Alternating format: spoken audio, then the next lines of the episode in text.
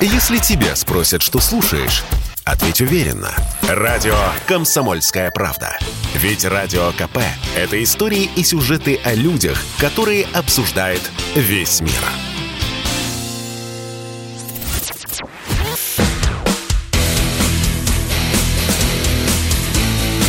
Программа с непримиримой позицией. Утренний Мордан. Снова здравствуйте, и снова в эфире Сергей Мордан, радио «Комсомольская правда». Идет трансляция на YouTube-канале Мордан Эфир. Пока что подписывайтесь, пока что не заблокировали. Идет трансляция в телеграм-канале Мордан. А, с нами на связи Татьяна Монтян, юрист, блогер, общественный деятель. Татьяна, здрасте. Здрасте. Слушайте, а, ну давайте не будем тратить время, поговорим все же про товарища Медведчука. Это же символ а, вот российской, а, украинской политики на протяжении многих лет, и вот этот символ таким образом как бы и закончился. Но я даже не про самого Виктора Медведчука, которого, ну, вроде бы как, ну, мне по-человечески жалко немножечко, а вот с вашей точки зрения в Москве сделают или уже сделали какие-то выводы из всей этой истории или нет? Ну, я как бы 20 лет рассказывала, что самое тупое, безмозглое, опасное и бесполезное, что только может сделать Кремль, это ставка на подонка Медведчука. Но меня обвиняли в предвзятости, говорили, что у меня к нему личное, и поэтому, типа, помолчи, Таня, что ты там понимаешь, это же кум Путина, типа, это наша надежа и опора. Ну, получилось так, как получилось. Ну, а те, кто должен за это отвечать, я думаю, как-нибудь сами разберутся, может, даже покаются. Это дело такое. Я делала все, что могла. Я честно говорила, кто это такое. Да, я... И что оно творит. Да, я один из тех, кто внимательно, ну, если не 20 лет, то последние годы прислушивался к тому, что вы говорили о Медведчуке. А, слушайте, вот такой же странный феномен, а, тоже он вот, вот всегда цеплял меня за сознание. А, вот все время на Украине упирали на то, но он же кум Путина. Вот, да, совершенно, и вчера совершенно, на стриме, да, не понимая разницы, что он в России... Поведали, ага. что, да, в России это практически ничего не значит, вот. А в Украине это как бы имеет значение. Мне, честно говоря, это все глупо и непонятно, потому что я атеистка, у меня самой нет никаких кумовьев, и я ничья, ничья не кума, и для меня это все далеко. Ни я не крещена, никто из моей семьи, то есть нам это очень далеко. Но в Украине в массовом сознании кумовство это вот, как оказалось, такой серьезный весь из себя фактор. А Зелен... Поэтому вот это так влияло. Зеленский тоже верил в то, что вот кумовство это вот, там очень важно, и вот он, вытаскивая Медведчука вчера, вот э, Путину шах и мат фактически там э, в два хода это сделал. Это не Зеленский. А Зеленский кто? вообще никакой роли в Украине не играет. Это все уважаемые западные партнеры. А кто там сейчас конкретно рулит? То ли Вашингтонский обком, то ли идеологический отдел МИ-6, ну, может, даже вместе, а может, кто-то по отдельности, кто же их знает. Но все, что может Зелебобик, это читать суфлера тексты, которые ему пишут наши уважаемые западные партнеры. А они, наверное, пробили как-то вот умонастроение в Украине, в России, кум, не кум, имеет значение, не имеет. Ну, как по мне, это карта битая хотя бы потому, что Медведчук имел какой-то вес в торгах, пока он был не засвеченным, пока никто не знал, где он, и все задавались вопросом, а где же наш Медведчук. Угу. А после того, как его засветили, то на 99% его стоимость в торгах упала. А, ну, если... а раз вытащили, значит, и ранее договориться не удалось, пока он был не засвеченным. И это как бы неплохой фактор, это радует. А как вы думаете, они же обещают э, там публичный суд, э, ну вот как в колонном зале Дом Союза в 1937 году, это вообще является какой-то полити- политической угрозой, я не знаю, там э, для кого-то в российском истеблишменте, а И может быть в украинском? Стефанчук уже заявил, что да, Медведчук остается действующим народным депутатом. Вот. И типа лишить его даже статуса народного депутата Украины можно только после вступившего в законную силу приговора суда. Но что-то мне подсказывает, что никогда мы не увидим Медведчука в зале суда. Почему? Потому что там он сможет говорить и сказать что ж там на самом деле было. Я, конечно, не знаю, что с ним делали, но уверена, что он рассказал абсолютно все, что знал о российском истеблишменте, а может даже еще чего и присочинил. Угу. Вот так. Поэтому все, он уже отыгран. Все, что он мог, он уже рассказал, и никакой, собственно говоря, пользы в нем нет. А с учетом того, что это из-за него сейчас братские народы умываются кровью, я не вижу никакой мотивации для российского истеблишмента вот как-то что-то с ним делать, кроме как для сохранения лица. А, Татьяна, с вашей точки зрения, а, ну, я, я знаю, что вы там каждый день отказываете Зеленскому во, всякого, во всякой субъектности, и тем не менее, ну, как бы есть Зеленский, есть администрация, есть вот какой-то условный там политический класс. Есть же какая-то политика у украинского руководства или нет? И она сейчас в чем заключается, цели и задачи? Нет никакой политики украинского руководства. Все, что они хотят выжить. И когда будет полный разгром коллективного Запада, хоть где-то там заныкаться с какими-то деньгами, чтобы не голодать. Мы же все помним, как цветы иммиграции после 17 года бродили по Парижу и работали судомойками. Ну вот этого они и боятся, и надеются как-то уцелеть и эвакуироваться подальше. Даже самые тупые уже поняли, как ведут себя Соединенные Штаты Америки. Примерно так же, как когда-то опытные языки убегали из колымских лагерей и брали с собой парочку товарищей в виде продовольственного запаса. Просто вот первым будет зарезан Саларейх и съеден, а второй будет Европка. А американский истеблишмент надеется уцелеть. А вот Украину и Европу пускают под нож. Такая досада. И все это уже примерно поняли. Но те, кто лично принимает до сих пор какие-то там личные решения в виде элиток угу. Европы, ну, про наш Саларейх я вообще не говорю, мечтают только об одном – уцелеть лично и куда-нибудь спетлять и забиться где-нибудь под корягу, чтобы не нашли после полного разгрома.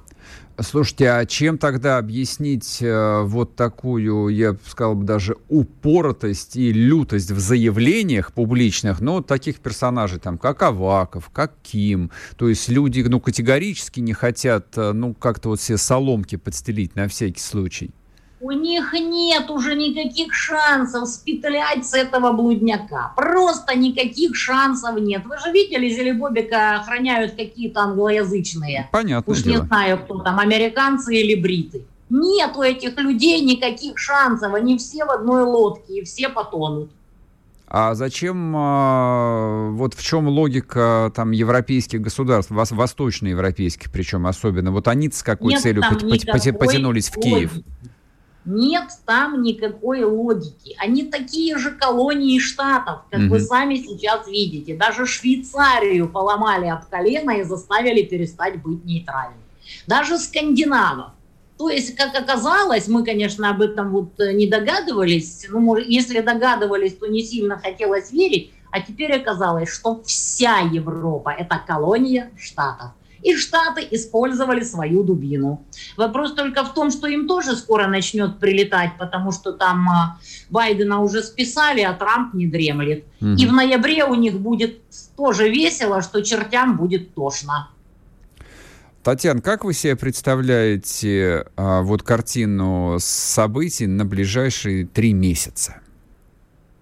Вообще не имею понятия, что будет. Мы все ждем, что предъявит Россия после вот всего, что Россия здесь получила, какую жесткую ответку. Наконец-то до россиян начало доходить, что она воюет, Россиюшка-то, не с Украиной. Угу а со всем коллективным Западом, с НАТО, с Пентагоном, со всеми, со всеми, со всеми. Когда я в 2014 году еще говорила, ребята, это за вами идут, а мы чисто промежуточный пункт наша Украина-то.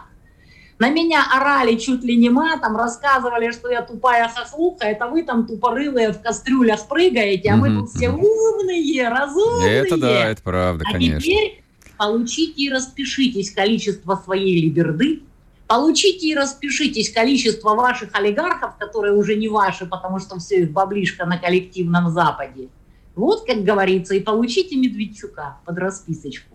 А то ж я ж была глупая, я ж ничего не понимала, когда говорила, что это идут за вами, а мы нафиг никому не нужны. Мы чисто вот поле боя.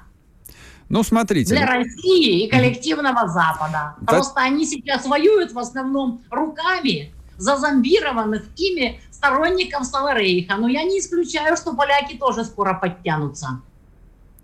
Смотрите, э, ну хорошо, а, вот мы говорим о сражении. Тут для России вариантов а, всего два. Не знаю, к сожалению или к счастью. Либо проиграть, либо победить. Вот. Только так. Да, то есть как в 2015 году, что-то мне подсказывает, уже точно не удастся. И нам не, пропетлять. Не, не, не, не, уже все. А как вы думаете, а что будет э, с Украиной после этого? Вот с этой э, большой, сложной, разной территорией? каком плане что будет? Если... Украина была, есть и будет. А как именно ею будут управлять, это уже вопрос к победителям. А, Я ну, ну то есть верю, либо Россия, либо Запад. окажемся угу. мы. Победителями окажемся мы. Без вопросов. Запад падет, я в этом уверена. Уже видно, что Запад выкинул все свои практически козыри, а Россия еще толком не начинала. До России еще не дошло что происходит. Очень многие еще купаются в теплой ванне, таможни не поубирали, волонтеров угу. не пускают, грузы не пускают, черти что творится. Татьяна, я вас прерву, на, на минутку уйдем на новости, вернемся, с вашего позволения продолжим. Спорткп.ру О спорте, как о жизни.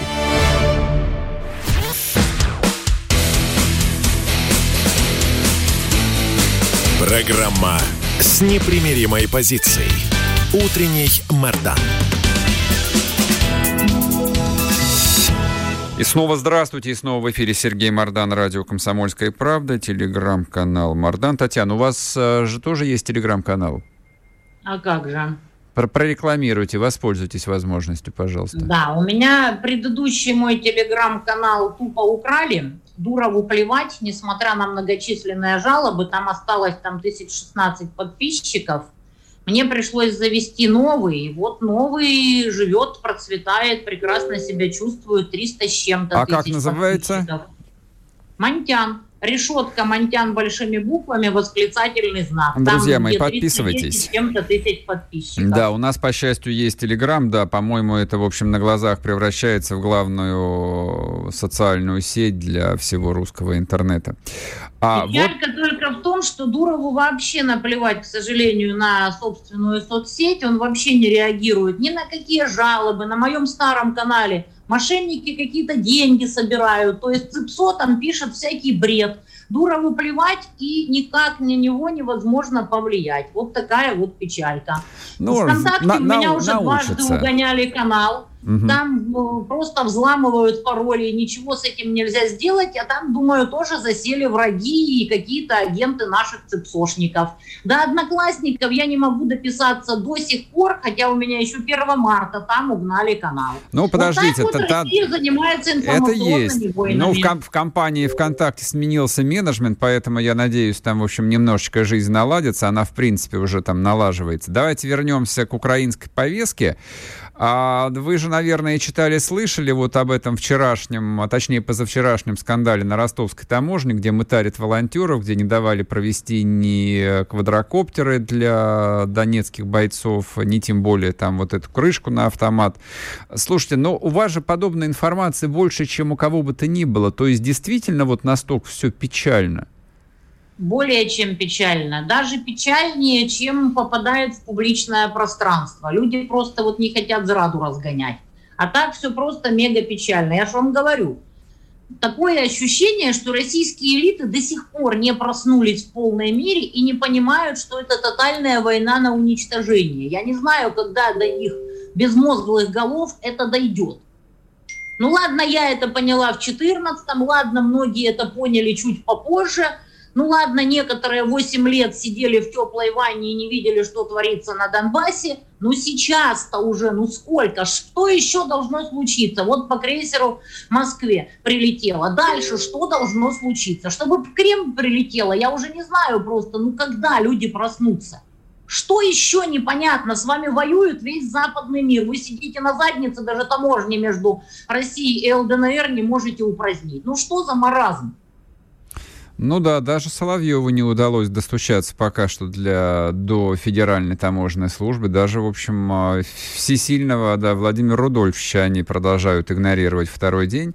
Хотя, как говорят, там вроде на месте разрулили. Ну а на месте что? Да, Глав... не, объясняю, на месте люди разруливают, на своих связях ну, договариваются конечно. и все такое. Но здесь не поможет разруливать, вот бегать, тратить на это время. Mm-hmm. Тут надо принять системное государственное решение.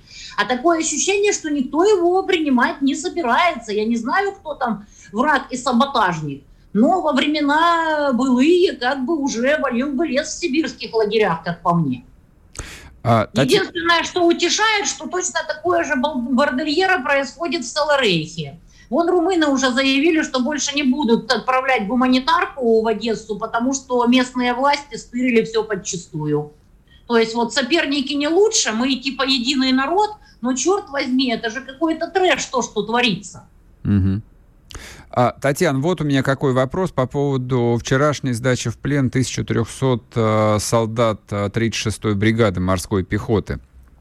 А, я никоим образом не военный эксперт, и вы не военный эксперт. Вы скажите мне, как общественный деятель, с вашей точки зрения, вот на это там крайне возбужденное а, массовое сознание на Украине, это может быть а, сейчас ну каким-то там отрезвляющим эффектом или бесполезно пока? То есть что-то должно более масштабное случиться? Доносить, никто не будет доносить до адептов Великой Победы Саларейха о том, что кто-то там куда-то сдался. Угу. Это надо работать, это надо брать каждого сдавшегося за жабры, чтобы он связывался со своей родней, угу, угу. вот, чтобы эта родня поднимала хай в середине Саларейха, а по-другому просто тупо никак. Вот обратите внимание, даже вот эти вот шлюхи азовцев там, особенно эпическая телка, которая типа жена Азовца выступала там вот где блокируйте, а потом нашли, что она свою письку на OnlyFans продает.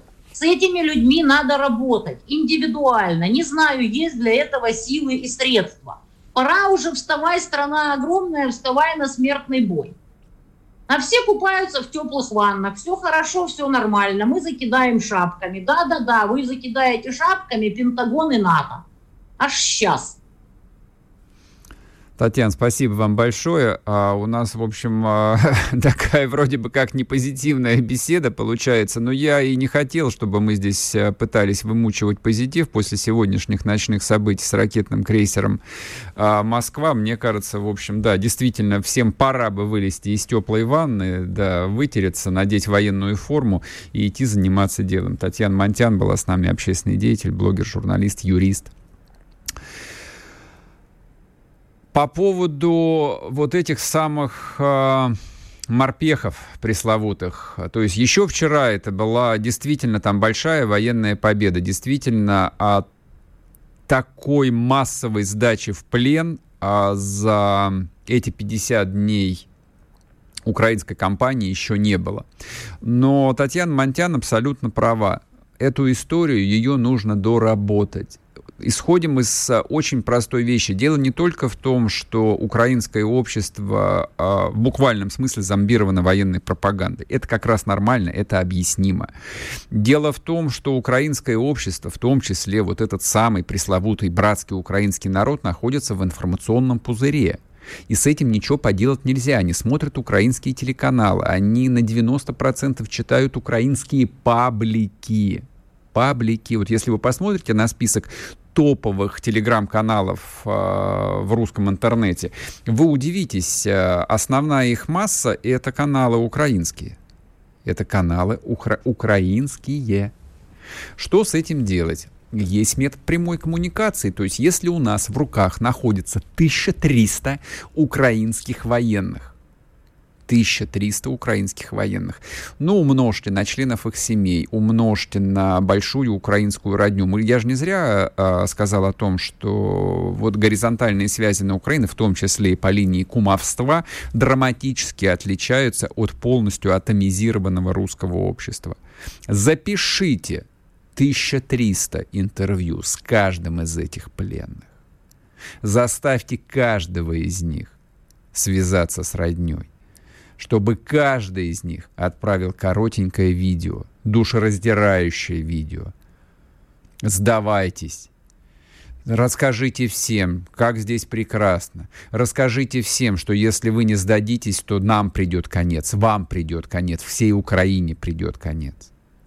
Мне кажется, вот если и продолжать э, вот эту вот жвачку перекатывать э, за щекой под названием «Мы проигрываем информационную войну», мы не проигрываем информационную войну, мы ее еще даже не начинали, информационную войну то вот это вот и есть настоящая информационная война. В буквальном смысле второго слова. Война. И если военные сделали свою часть работы под названием «Разгром группировки», которая сидела на металлургическом комбинате имени Ильича, и 1300 украинских морпехов сдалось в плен, а всего их там уже более трех тысяч в плену находится, то дальше работой должны заниматься другие люди, на которых выделяются десятки миллиардов рублей на информационную поддержку и все такое прочее.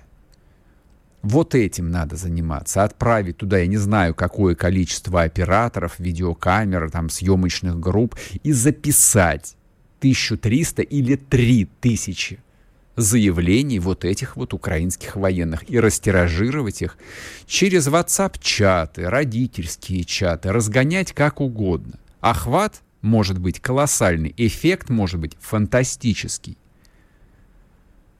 Ну, в конце концов, э, мы же хотим победить. Я да, вы да. То есть я думаю, что все люди, вовлеченные как бы в этот процесс, все хотят победить. Пора уже начинать работать на победу. Не заниматься политическими танцами, не заниматься играми. Игры закончились, все по-взрослому. Вот, и тогда все будет хорошо. Так, Мардана, не охренел ты военным советы раздавать? А я же сказал вам, военные свою работу сделали, это мой совет не военным теперь. Этот совет, он а, для других людей, для моих коллег. Я сам готов был бы этим заниматься. Это касается военной пропаганды. У меня, кстати, оценка в дипломе стоит по военной пропаганде и контрпропаганде. Так что я знаю, о чем я говорю. После перерыва вернемся и продолжим. Не уходите. Радио «Комсомольская правда». Мы быстрее телеграм-каналов.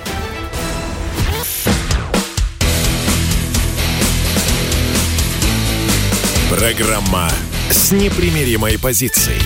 Утренний Мордан. И снова здравствуйте, и снова в эфире Сергей Мордан, радио «Комсомольская правда». Подписывайтесь на телеграм-канал Мордан. У нас заключительная часть сегодняшнего эфира, а после 10 утра по Москве, соответственно, я останусь там, в телеграме. Хотите читать, хотите слушать, welcome.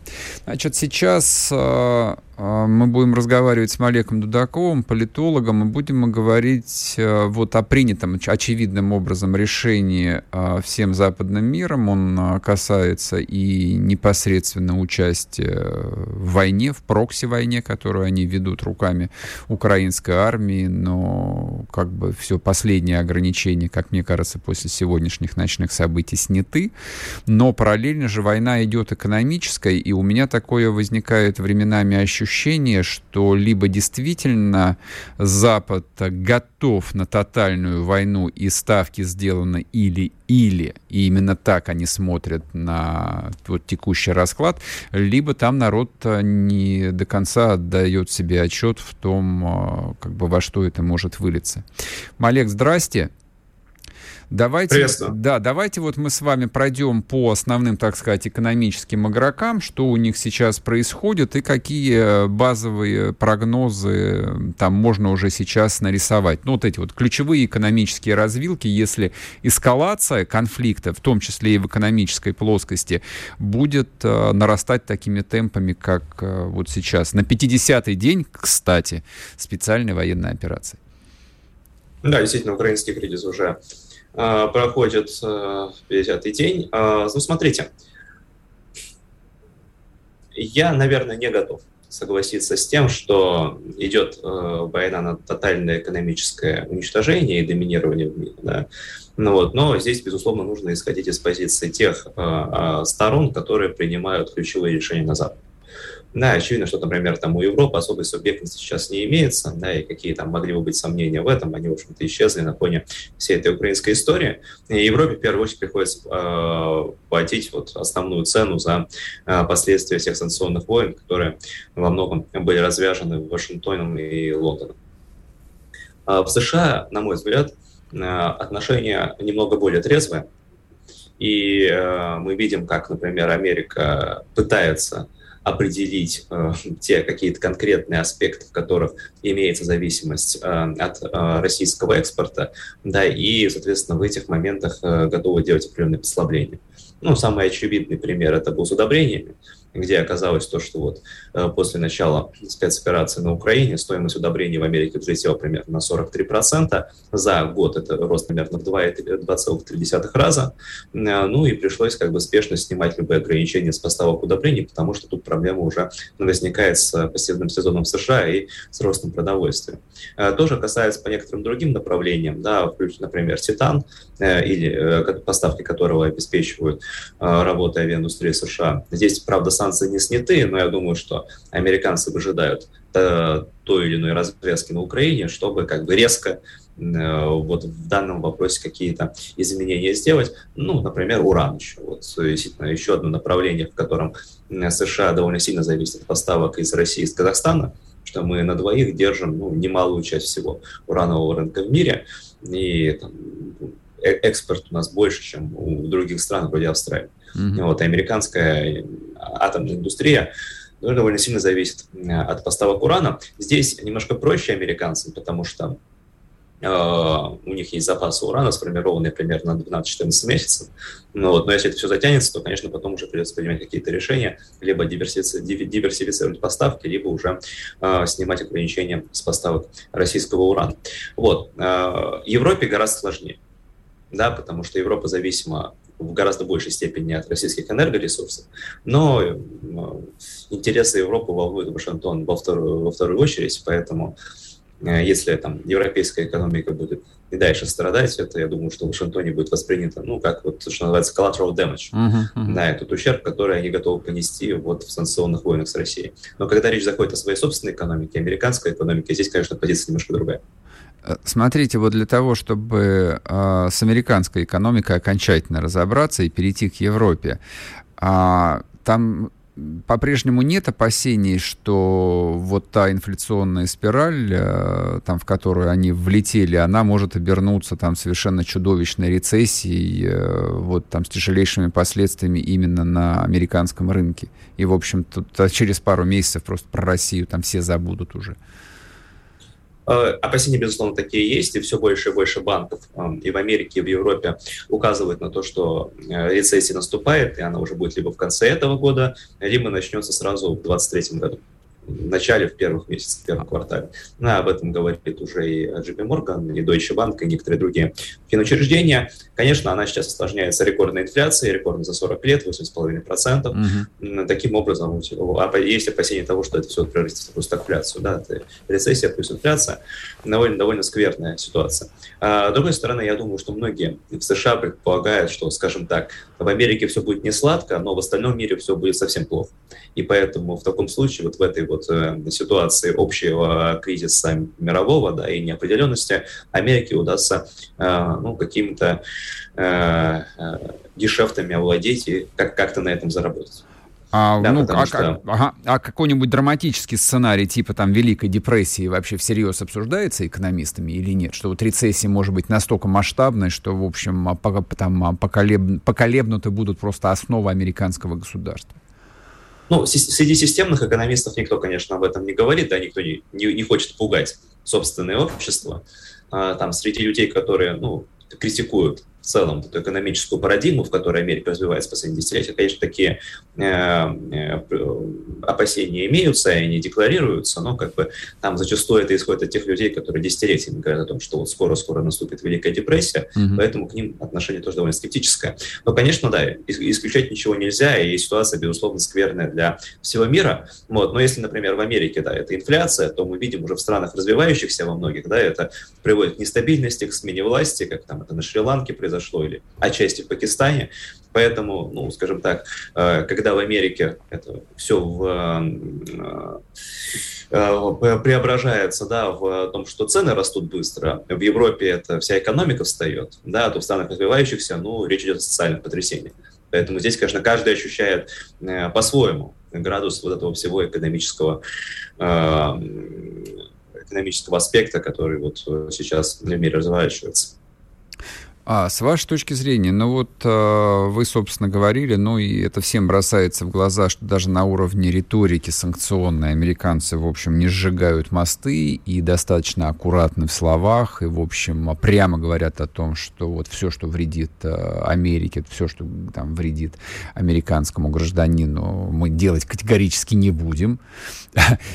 И ровно обратного требует от европейцев. У меня такое ощущение, вот, что действительно, действительно Европа из себя представляет э, там то ли колонию, с, отсутствующей политической субъектностью, либо вся Западная Европа, Евросоюз настолько жестко идеологизированное государство, что они там буквально готовы выстрелить себе в ногу или в голову для того, чтобы вот не поступиться принципами. То есть, ну вот не нахожу логики никакой в том, что они делают. Вот объясните, пожалуйста.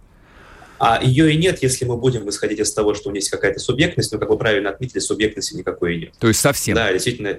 Да, я, я думаю, что да. Вот на уровне политики совсем. Э, мы видим, конечно, а, гигантский разрыв сейчас да, в том, как реагирует общество европейское, где там отношение совсем другое, да, во многих странах 50 на 50 mm-hmm. по поводу Украины, да, расколото, несмотря на то, что там медийная накачка идет, э, дай бог какая. Да, но среди политикума европейского всего, да, мы видим то, что там, ну, подавляющее большинство всех этих законодателей, лидеров стран и так далее, они занимают позиции антироссийские, там, проамериканские. Да, за очень редкими исключениями вроде Орбана, которого там пытались снести из-за этого, но не получилось. Или вот Марин Ле Пен, ну, тоже последний из магикан. Но мы понимаем, что это, конечно, исключение из правил, а не правило. Вот. Америка, ну, как мы знаем, там, многие уже да, довольно долго шутят о том, что готовы воевать на Украине до последнего украинца, mm-hmm. но они также, конечно, готовы противостоять России до последнего европейца. Очевидно, что как бы э, все, весь этот европейский проект, который существовал под колпаком американской безопасности и надеялся на то, что им удастся э, пересидеть любые проблемы, но, в общем, в итоге как бы инфантилизировался и потерял любую субъектность, и теперь как бы они должны пенять сами на себя за то, что вот обменяли, что называется, на э, обещание безопасности свою независимость, и теперь как бы теряют, в общем-то, и э, экономику, да и с безопасностью, в общем-то, тоже полный швах. Смотрите, ну вот э, мы же привыкли говорить э, про западный мир, имея в виду прежде всего Западную Европу, Старую Европу, что вот они молятся на э, идею рационализма, то есть она как бы вообще как бы в фундаменте современной западной цивилизации лежит. Но вот в этом нет ничего рационального. То есть, условно говоря, там Германия, которая там критически зависит от российского газа, все равно продолжает вот, вот вслух ежедневно говорить о том, что да, ничего, мы потерпим, пострадаем, вот, но мы, значит, э, если что, отключимся от него. Я допускаю тот момент, э, связанный с тем, что все-таки определенная рациональность, э, к которой мы привыкли со стороны Запада, она должна стоять на, зиждется на Э, какой-то связки с реальностью. Mm-hmm. Да? А немалая часть этого политикума, особенно тех, кто находится на позициях в Европарламенте, в Еврокомиссии и так далее, они давным-давно оторваны от реальности. Да? То есть на них последствия. Малек, я этих... на, на полслоя вас прерву, да. на, на минутку на новости уйдем, потом вернемся, вы, вы сможете продолжить. Малек Дудаков с нами на связи, не уходите. Радио «Комсомольская правда». Мы быстрее телеграм-каналов.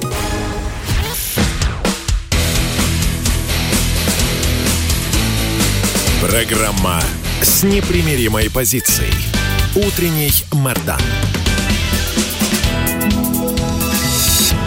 И снова здравствуйте, и снова в эфире Сергей Мордан, радио «Комсомольская правда», телеграм-канал Мордан. Подписывайтесь, последняя заключительная часть нашего эфира на сегодня. Олег Дудаков э, с нами на связи, политолог. Мы говорим о таком странном иррационализме поведения э, старой Европы прежде всего. То есть американцы очевидным образом рассчитывают э, в общем, как бы все эти каштаны их руками из огня вытащить, и если там не выиграть, то, по крайней мере, не проиграть. Вот э, в разворачивающейся масштабной экономической рецессии, которая, конечно же, охватит абсолютно весь мир, вот, а европейцы ведут себя, ну, то есть как, как какие-то люди то ли неадекватные, то ли как люди, которые являются заложниками. И так ну, нет... когда мы говорим... Да, да, прошу. Да, когда да, когда мы говорим про европейцев, мы имеем в виду, конечно, этот самый европейский политику. Да, и это в основном люди, оторванные от реальности, да, которые всю жизнь свою провели в кабинетах, да, там от каких-то рядовых активистов начинали, потом росли по партийной лестнице и дошли до там, своих позиций в партиях, правительстве и так далее, да, не имеющие, как правило, опыта работы в реальной сфере, в реальном секторе экономики и так далее. Вот, и когда там, условно, э, немецкий бизнес французский бизнес да, разводит руками и говорит о том, что ну, это будет конец для нас. Если мы дойдем до упора в борьбе с Россией, откажемся от энергоносителей, как бы все закончится. Uh-huh. Да, для этих политиков, э, политиков э, это не очевидно, просто потому что они думают, что ну, нам же, в принципе, все и так хорошо. И как бы э, нас эти последствия могут затронуть в последнюю очередь. Ну, а как бы обществу придется перетерпеть, ну ничего страшного, потерпим. Ну, вот, поэтому я допускаю, что здесь вот эта инфантилизация, о которой я говорил раньше, да, в первой части программы, она еще связана с тем, что, ну, вот э, так можно. Да, то, что вот такой вот э, отрицательная селекция получается политическая элита, когда она, конечно, формируется вот из людей э, определенного аспекта и определенного образа мышления, которые там не работали в бизнесе, не, не работали в реальном секторе экономики, и думают, как вот недавно, да, сразу после немецких выборов говорил, по-моему, министр энергетики, э, министр иностранных дел от зеленых о том, что вот если как бы у нас э, чего-то не будет хватать, ну, электричество можно всегда из розетки взять. Ну, вот как бы, да. Неплохо, вот неплохо, кстати. Люди, это... люди воспринимают. Что, а откуда он поступает туда, это как бы уже вопрос меня не касается. Да. Слушайте, ну, а, я понимаю, что политики европейские, да и американские, наверное, это, в общем, такой специфический класс, а, который растет, ну, какой-то условной там пробирки, ведут, ну, достаточно посмотреть на биографию, допустим, а, той, той же фон дер Ляйн, вот, или нынешнего министра иностранных дел, то есть люди, которые вообще в жизни ничего никогда не делали, вообще, вот от слова совсем. Вот, но тем не менее, а, то есть, может быть, а, там мы сами себя обманываем, а, а, но есть же олигархия, есть же класс крупных собственников, промышленников. То есть мы же не забываем, потому что Германия это великая индустриальная держава, единственная в Европе. Они-то где все, они действительно никак не влияют на политический процесс. Им то, то ли им яйца отрезали давным-давно, как всей Германии, то ли вся политическая система после войны была выстроена так, чтобы они а, вот были изолированы от, собственно, там, политической среды. Вот объясните. Ну, это очень хороший вопрос. Я допускаю тот момент, связанный с тем, что э, вот эта вся олигархия, она так или иначе ограничена в рамках своего влияния именно из-за того, что у политикума нет субъектности, да, и поэтому он в первую очередь э, э, опирается на мнение, например, из Вашингтона, из Лондона, откуда угодно. Да, поэтому как бы здесь вопросы даже собственного бизнеса, они могут стоять э, и иметь там вторичный характер. Да, я допускаю то, что это было так не всегда. Я допускаю, что, что лет 30, 40, 50 назад все-таки э, ситуация была немножко иная. Но, конечно, вот э, за последние десятилетия измельчание э, европейских политиков, да, и там все большей зависимости от мнений тех же США и так далее, но это стало проявляться. Поэтому вся эта олигархия и ее интересами действительно могут могут пожертвовать, если э, будет э, такая установка если будет такая методичка, связанная с тем, что ну вот давайте мы все э, ускоренными темпами за одну пятилетку перейдем на там, альтернативные источники энергии. Э, не, не важно то, что это повысит стоимость на электроэнергию еще раз в 10 и угробит остатки немецкой э, и вообще европейской промышленности. Но как бы если это кажется прогрессивным, mm-hmm. если это кажется правильным, если в Вашингтоне нас там погладят по головке и скажут, что ну видите, какие вы молодцы, вот вы отказываетесь от этих российских нефти, угля, идущих из России, и ставьте альтернативные всякие ветряки и солнечные батареи. Вот Джон Керри как раз буквально позавчера в обращении к европейским лидерам сказал то, что энергия солнца, энергия ветра – это та энергия, а, а, которой Россия управлять не может. Поэтому вы, пожалуйста, скорее на нее переходите. Ну, в общем, я думаю, что очевидно, чем это все закончится для Европы. А последний вопрос э, для того, чтобы, в общем, ну, совсем утвердиться в понимании, что Западная Европа политически не субъектна и не самостоятельна, но вот, а такая версия. А, то есть политики все равно зависят от общественного мнения, которым, понятное дело, можно манипулировать. Но вот смотрите, допустим, завтра или сегодня, там, когда совещание Путин проводит, не помню, по энергетическому центру, неважно, а, принято решение дернуть стоп-кран. Вот его дернули, соответственно, взорвали компрессорные станции, украинскую трубу разнесли к, к чертям, а газ просто перестал поступать в Западную Европу. Ну, раз э, в тяжкую играем, значит, играем в тяжкую. А, значит, э, через месяц останавливается половина вот самой энергоемкой германской промышленности газохимическая, там производство удобрений, металлургии, машиностроения. Ну, я даже не знаю, что будет продолжать работать без газа. Мало что а, люди без работы, у них там а, вот как бы государство при всем уважении, ну, не очень социальное, и люди выходят на улицы. Так? Так, по идее, должно работать. И, соответственно, политики говорят, ой, что же мы наделали, нужно заключать сепаратный мир с Кремлем, а пусть нам дают газ, а американцы, ну, пусть сами разбираются, американцы, мы ничего не можем поделать. Это возможно или нет? Я допускаю то, что это возможно. Мы понимаем то, что если это случится, экономика вся встанет, это будут социальные потрясения по всей Европе, э, в особенности в Германии, возможно, и в Восточной Европе и так далее. Да, и те правительства, которые не пойдут на какие-то реальные разумные меры, могут быть просто-напросто снесены. Угу. Да, придется о чем-то договариваться с Россией, так или иначе, да, потому что, ну, это будет конец всего европейского проекта, я допускаю. Да, то есть, наверное, мы пока еще не готовы так сильно повышать ставки, потому что, ну, мало ли что еще будет, поэтому uh-huh, всегда uh-huh. нужно иметь какие-то карты в козыре, да, на случай, если ситуация совсем усугубится, но если к этому все придет, то я думаю, что, конечно, для Европы это будет означать, ну, политический, да и экономический конец. Ну, то есть, фактически, это такой экономический аналог э, ядерной войны. Абсолютно. Абсолютно, да, то есть это буквально, да, вот, э, я думаю, что даже там эффект будет меньше, если по европейским столицам ударить конвенциональным оружием, mm-hmm. э, чем вот э, приостановка полного сейчас э, всех поставок энергоносителей. Да, Россия от этого, безусловно, потеряет какие-то доходы, но европейская экономика от этого потеряет просто все то, что у них сейчас имеется. Спасибо вам большое, обнадежили. Вот сразу, в общем, появилась уверенность в завтрашнем дне, понимание того, что папаша Дорсету это обойдется в любом случае в дополнительные 700 долларов. Если кто-то не понимает, то я цитирую великий черно-белый фильм, снятый по великому рассказу о Генри. Малек Дудаков был с нами, мы говорим о раскручивающемся а, экономическом кризисе во всем мире, нет, не только в Европе, не только в Америке, даже не сомневайтесь. То есть, если все пойдет в разнос, то э, это коснется нас, безусловно. Даже вот, вот э, не надо тут э, хлопать в ладоши и писать мне, да, да, да, Коля, давайте, наконец, вот сделаем, вот перекроем им все.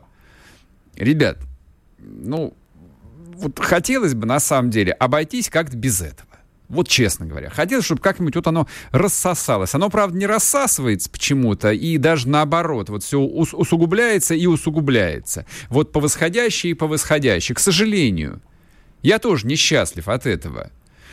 Но вот мнение эксперта. То есть э, в запасе у Кремля есть э, и такой рычаг, и то, что его не пускают в ход, ну, означает ли что, что то все понимают, э, чем это обернется, опять-таки для всех. То есть чем это обернется для всего европейского континента, и мы являемся частью европейского континента. Удастся ли американцам э, избежать этой ударной волны? Да нет, конечно. То есть это будет означать э, экономическую катастрофу вообще для всего мира. То есть вся экономическая система глобальная будет сметена в труху. Но пострадают-то все.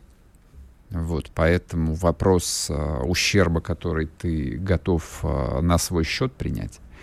Вот, вот почему, собственно, мы решили эту, эту тему еще взять, а не только ограничиться обсуждением главного события сегодняшней ночи. В завершении эфира я напомню тем, кто вдруг пропустил, что вряд ли да. А, по официальному сообщению Минобороны, пожар на флагмане Черноморского военно-морского флота «Москва» сдетонировал боезапас. Причины пожара расследуются. Ну, дождемся. Вроде бы как в 10.30 брифинг генерал Коношенко должен быть возможно, что-нибудь нам сообщат, что же там такое приключилось. Ну, а мы, в общем, ожидаем а, начала вот чего-то настоящего, что за этим, наконец, должно последовать. Оставайтесь на телеграм-канале Мардан. Я буду весь день работать для вас. На сегодня все. Будьте здоровы, берегите себя. До завтра. Пока.